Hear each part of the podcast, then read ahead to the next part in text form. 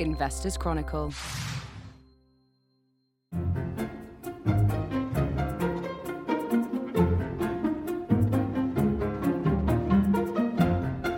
Welcome to the Companies and Markets Show. It's Thursday, the 30th of November, as we record.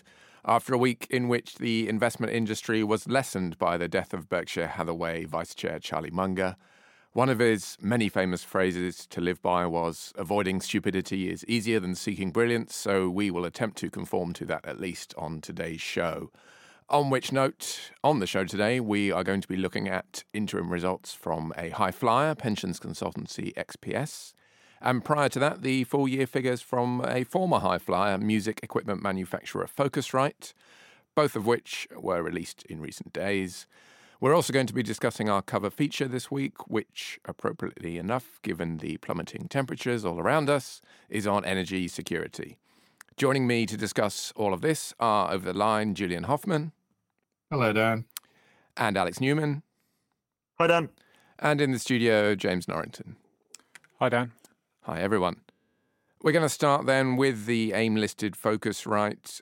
It makes and distributes music recording equipment. I dare say some of the material in this studio has probably come from them at some point. And the same goes for live music equipment as well. It's been on quite a roller coaster ride, share price-wise, over the past couple of years. Alex, what did you make of the figures themselves, first of all? Well, it was in some ways... optically a repeat of last year. So, I mean, the real headline here is the top line. So revenue for the year at the end of August dipped 3%, but organic sales were down in the previous financial year as well. So momentum has basically evaporated from this business at a group level. And in the content creation division, which has, you know, historically been the big driver of the business and kind of what it's known for. So this is sort of your home studio hardware and software, if you're into making music at home or streaming or whatever, and makes about 3/4 of sales, has kind of gone into reverse. So, you know, a bit more context for you know, perhaps listeners who aren't too familiar with Focusrite. I mean, it was a great growth stock prior to the pandemic, because it had a very sort of very strong defined product space. It was tapping into a big growth trend, but really when the pandemic hit, like lots of other sectors, it went into kind of hypersonic growth mode. So I mean, in the 2 years to August 2021, sales doubled and operating profit tripled. So, as you say, yeah, it's been an absolute rollercoaster for investors and kind of a bitter pill to swallow to see 2 years of essentially kind of stagnation at the income statement level. The other bitter pill to swallow really is that, as well as sales falling, we first had cost of sales and now administrative expenses ticking up. So that has hit profits and eroded margins. But yeah, we can come on to maybe some of the brighter spots maybe as well. The thing that I find very strange about the company is why anyone thought that, you know, it's an area that seems that attracts any kind of value, because, you know, surely digital recording equipment is a very commoditized space anyway, isn't it? I mean, you know, my mother only bought Sony hi-fis because that was what was good in the 1970s. But I mean, you see my point. I mean, it doesn't appear to have any pricing power, does it? I mean, as Arthur pointed out. Alex, your thoughts on pricing power before I jump into some other points? I mean, yeah. I would disagree. I would actually disagree. I mean, I think you can say there are elements of any hardware, particular, you know, if it's low ticket item hardware, that it can end up commoditized. The niche that Focusrite is in and the quality product line it has, I think for people who see themselves as sort of serious home musicians or are, you know, really into their gear, I think there is a little bit more flexibility on pricing, and really that, you know, I've bought Focusrite products in the past myself. They do make some very high quality products, and in part that means they've been a bit of a victim of their own success, because the replacement levels aren't quite as frequent as some other retailers. But that does give them a degree of pricing power and also brand quality and also loyalty, because people you know, in this market like to work with good quality hardware and maybe less prone to compromising there. So yeah, I think I'd probably disagree on that point. I suppose as well, you can say, you know, given the manufacturing, the equipment accounts for most of the cost of sales, but at the same time, they do seem to have still a decent return on capital employed, which also sort of suggests that, you know, what you've just been saying, that people do want to pay up for some of these things. For sure. For what Julian's saying there, I mean, you can find cheaper Chinese-made versions for anything. And if price point is the ultimate decider, then yes, there is that, you know, they do come up against some challenges there. But in the main, I think they've got a defendable product. The other side of the business, the one that did particularly well in these results, albeit it's a much smaller part of the business, or quite a bit smaller, is the live music side of things. And that really benefited from, you know, it seems strange to say this now, the return of live music. So it feels like that's been going on for a while. But, you know, these are full-year results, and you can see the real uplift there. Is that a potential, you know, growth driver in the future, the continued expansion of, you know, all these live events and festivals? You know, there seems to be 1,001 festivals everywhere nowadays. Or is that just creating tough comparatives in that part of the business now for next year? Yeah, I would say yes to growth, but yeah, the caveat you point out there will be very much on the minds of investors. So the question has to really be if the live music division, where they've seen very strong growth in the last couple of years, and this is where Focusrite supplies things like preamps, consoles, and the like. The question has to be if that's just going to result in a sort of repeat of what we've seen in the home studio division, whereby big orders, you know, kind of end up petering out because there's not quite the backlog to fulfill or demand to fulfill next year or in 2 years' time. But I do think there is growth here, in part because I think they've given themselves lots of markets to go after. I mean, just to take one example, it's small, but if you go on their website, you can see that they, you know, one of their customer bases here is revival churches. This sounds quite a different market to, you know, sort of garage bands. Is that the trendy vicar end of it? Yeah. I mean, there's trendy, and then there's all, you know, there's also sort of, you know, blockbuster stadium churches. Okay. But here, you know, the professional level audio systems are a big part of, I suppose, congregations' expectations of religious services. So there are actually lots of end markets here. It's not just a case of live music or home studio. They know where their potential growth markets are. And I think there is possibly more opportunity in this live market than the shares currently are implying there is value in. Do they, I mean, they do derive a decent chunk of revenue from the US as well, where, just to stick on the church's point, those kind of, you know, big mega churches and things are a big business. So I don't know if those two things overlap much. Yeah. So that's, you know, another potential, I suppose. We've spoken about the various end markets, and they have made quite a few acquisitions in the past few years. Seems to be a few over the past 12 months as well. I think it did take them a few years when they listed about a decade ago. You know, they weren't really very acquisitive at the beginning. Should we kind of see them as a buy and build kind of strategy, as we've spoken about a few times on the podcast over recent months? Is that the kind of business they are now, or is that just a natural part of any business getting bigger and looking to expand? Yeah, they are in part that. And I think, to their credit, they have done this quite well, so acquiring smaller businesses. I mean, the first point to say is their in-house product development pipeline is strong. I think they released, you know, 30-odd products in the last financial year. So they are able to update their suite of products, and for some of their customers, buying the latest version is an important thing to have. At the same time, they are always looking to sort of diversify, in a sense, within the broader music software and hardware sector. So things like software development kind of makes sense from an M&A perspective, because there is a trade-off here. A software developer will bring its own set of skills that they might not have in-house, but Focusrite is a well-established name in the recording and live music world, and it has, you know, fantastic distribution channels. So a company like, they bought a software developer called Sonox in the last financial year.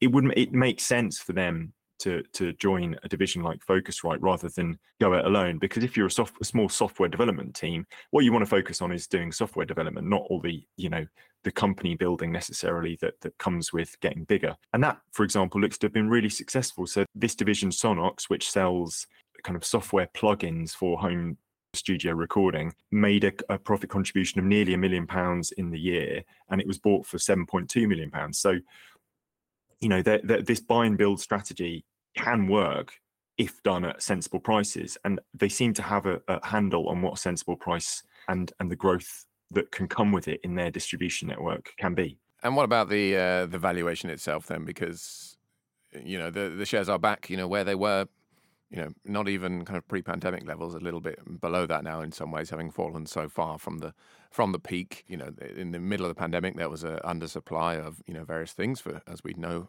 all about supply chains during that time, and certainly for products that were in demand. That then shifted to, you know, overstocking as demand withered away and they'd built up too much. That seems to have been worked through now.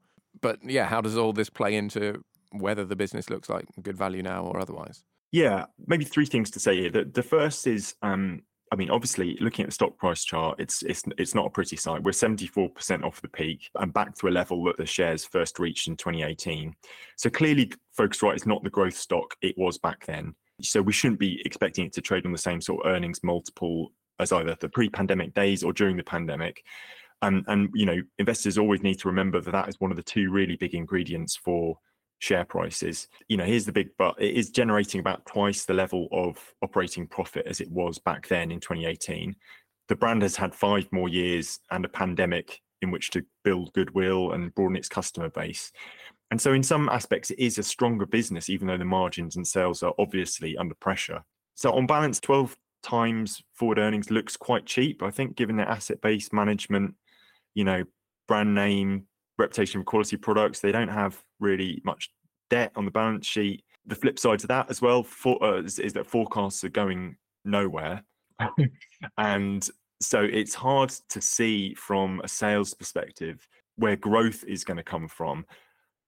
But they are a very cash generative business, and that gives them options. So, you know, one option perhaps would be to look at the dividend. They raised it 10% this year, and it's still to a fairly negligible level, but the dividend is covered nearly 5 times by earnings. So one way perhaps to you know, sort of juice returns is to maybe revise the dividend policy. They would probably say they have got lots of other attractive investment opportunities to look at as well. But, you know, they need a catalyst, clearly, but there is definitely a quality business buried under this, you know, slightly sorry stock price chart here. I think for long-term holders who've stayed with the business, they would, you know, I think there are not many reasons to doubt that they could be another good 10 years ahead of them once they've, you know, they sort of emerged from these tricky comparators, and there's a bit more of a growth story to hang their hat on. Yeah, there's certainly, you know, there is those aspects of a quality business there. You know, the management seems fairly well aligned and well respected as well. Phil Dudridge, the founder and chair, I think, you know, was a roadie with Led Zeppelin in the 70s to begin with. So very much something that someone who's built a passion project into a successful business there. There's a few stories behind that stuff. Yeah, I'm sure, you know, he could have some colourful tales far away involving an octopus, if I seem to remember. Involving an octopus? Yes. Wow. But anyway, that's a story for another time. Well, yeah, that's an entirely separate podcast. Well, yeah, Focusrite, you know, the momentum isn't there at the moment, clearly, but we're going to turn now to a business which does have both good operating momentum and good share price momentum, and that is XPS Pensions. Julian, you covered these figures for us. You've written about them, in fact, just a couple of weeks ago, separately in the magazine and online as well. First of all, you know, how do the results look? And say a little bit more about what the business does, because, you know, it's a pensions consultancy, and that covers all manner of things nowadays, you know, advising pension funds and pension schemes. So, yeah, the company is essentially an advisor, a fee-charging advisor to pension funds who need all sorts of advice with how to manage the funds, how to comply with regulations, how to administer the funds. So they essentially have 2 divisions, one which is a sort of administrator that sends out you know, the annual prospectus every year or keeps people's details up to date. And the other side of it is an actuarial advice business, which is the more high value part of XPS, which advises pension funds on tricky things like transferring liabilities over to the insurance industry and, you know, other things to do with complying with legislation and things like that. So it's a very specialized business, and the results showed that it's one that's growing exponential rates. So the revenue growth was 19%, and in the last set of results, and they're working off margins which are close to 50%, which is extraordinary, really, for a business which doesn't sound particularly interesting from the outside. But the main feature that they have, which I think is quite important and a key differentiator with sort of more commoditized management consulting type businesses, is that not everyone can do it. So essentially they have to employ quite highly skilled actuaries in order to give formal advice. The risks are very high if they get it wrong. So they have to carry everything high. Liability insurance is obviously quite high for them. But it is a business that's growing very quickly, and there is a fundamental reason for that, is the maturity of a lot of defined benefit pension schemes. Last autumn, the Conservative government managed to solve the pension deficit problem in corporate Britain almost overnight, and the resulting high interest rates means that many DB schemes are in profit or in surplus now. And that has encouraged them to offload the liabilities onto insurance companies, life insurers, at a very good rate. And XPS advises on this process and helps to do all the paperwork, which is extensive. And it means that there are fundamental drivers behind the business, and they're meeting a lot of increased demand for that. It's not one that would ever be on anyone's radar, I don't think. But it has had the share price has had a lot of momentum over the last 6 to 8 months. And, it's up almost, I think, 60% on the year. So, you could say it's one of the best performing shares on the market at the moment. So it is a strange, quirky business that makes a virtue out of, in a sense, doing something that other people would find either complex or boring.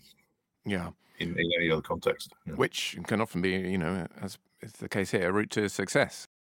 The two sides of the business, there are various different things it does, and as you boil it down to, really the actuarial side versus the administration side, that the former is much higher margin and has been growing, certainly in the past 6 months, at a faster rate, which is obviously good for the company's profitability. Can we expect that to continue, or how does the balance between the two of them play out, perhaps, as well? Well, the advantage they have is that they've got a pricing power advantage, because there are not many companies outside perhaps the very big four consultancies that offer this kind of advice, and so their contracts are quite solid with inflation linked uplifts and things like that. So they don't lose. They've not lost anything out of there being a rise in costs. So the admin business is important for the pensions business, because it often leads to clients coming back to XPS and saying, can we have the advice to move our funds? And they have a lot of blue chip clients in it. So they got John Lewis Pension Fund in there, BT is in the admin side. For them, it's, although it's not as profitable, it is actually quite a good showcase for them, kind of window, dress window for the rest of the business. They often get clients who come in on an admin side, and they can pass them through to higher value actuarial advice. So it's quite a good split from that, or they work together quite well. But your point about growth is interesting. The business will keep growing as long as the market in pensions transfers continues to grow. And the thinking on that is that there's at least 2 more years of solid growth in it before you reach a limit where schemes can no longer be easily transferred, insurers don't have the capital to take on a liability. So it's, I think, from the current share price levels, they're hovering around 24 times earnings. It's not a cheap business by any means, but when you break down the components, the quality of the earnings growth is really quite apparent. When you look at the fact that it's not affected by inflation, its only real constraint is the capacity to take on new work. It generates a lot of operational gearing, and you can almost say it's worth the premium that they generate.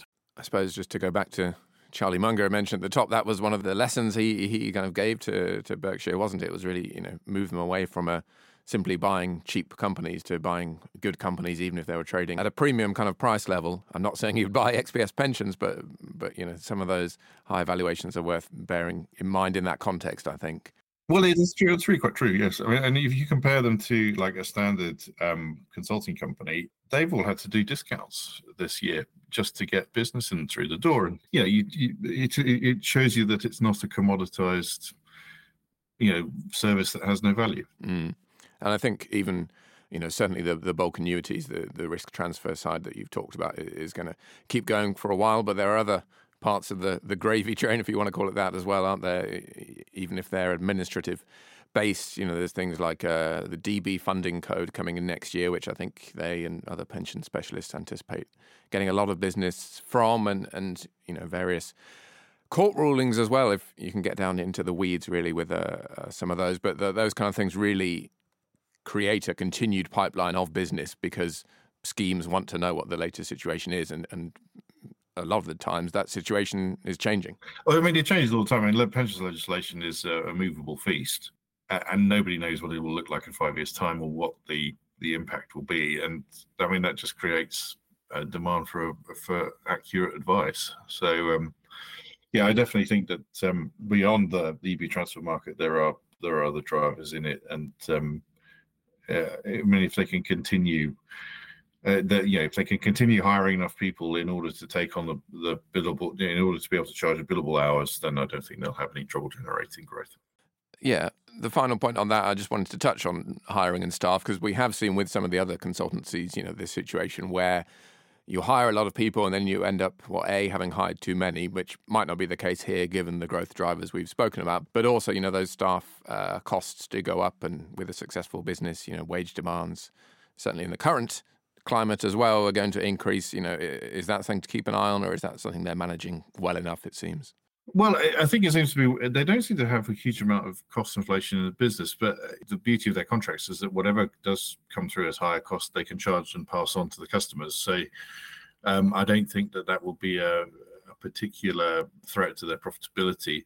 Obviously, trying to find enough skilled people is a potential problem in the long run.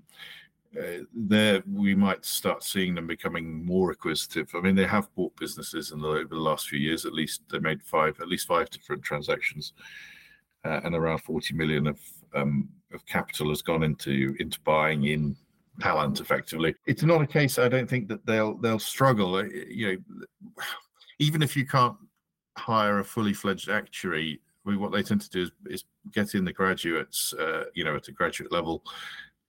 And then that allows people further up the chain to, you know, pass on work to them, and then they can take on more higher billing work. You know, there is a benign cycle where you can create capacity without necessarily creating expense. Indeed.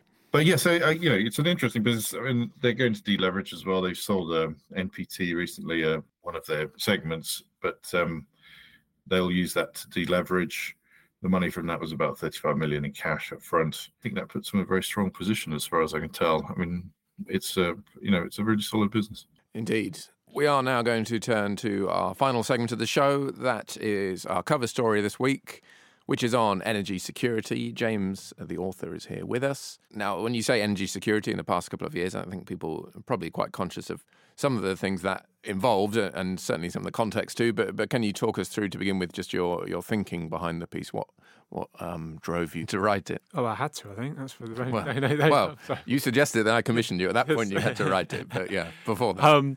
No, really, what sort of drove me to write the piece was, you talk about some very emotive issues. You've got, you know, the energy transition and climate change, which is pretty terrifying, admittedly, and you also have issues of geopolitics and energy security. And you can find all manner of commentary on these things. I can't claim to be an expert on geopolitics or on climate science, but it's interesting to really to think about it in the thought process of an investor, which really comes down to risks, rewards, probabilities of risk, probabilities of failure, I've tried to outline some of the cases, you know, that people have probably read before, but in a way that is maybe a little less emotive and maybe a bit more cynical. And there's certainly some new thinking in there as well. I think, you know, don't want to do yourself down, which we'll come to as well on the company side of things later on. But to start with, why don't we talk about, you know, last year, obviously with Russia's invasion of Ukraine and the spike in energy prices we saw after that, that really kind of put,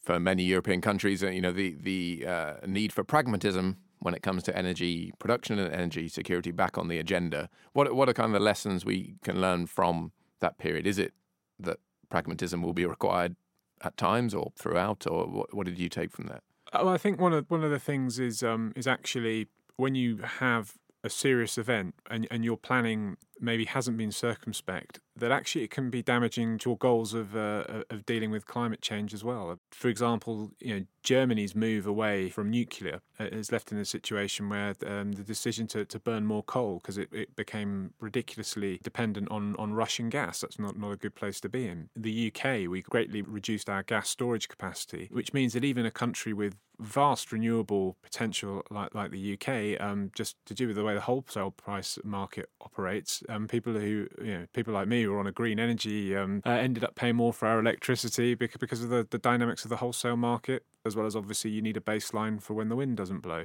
So it's just this level of planning wasn't there, and it has an impact on companies, had an impact on consumers. Obviously the spike in inflation had a huge impact on the government. It's a very large part of the reason that we had problems with government bond yields, and obviously compounded by the so-called mini budget last year. But it's it has knock-on effect, and really I think that's kind of the point of the whole piece is a bit more second-order thinking, which is the way investors do think. Let's talk about the US and China in this regard. You know, the two superpowers, if you want to use a perhaps slightly dated phrase now, but you know their impact on the concept of energy security and, you know, some of the companies we can get to again in a minute. Why don't we start with the US and some of the decisions they've made, and then we can maybe come on to China and its, you know, the things we hear a lot about nowadays about its control of various rare earths and the production of, you know, various things which go into producing renewables and renewable energy that we all use. It's got a lot of those markets sewn up already.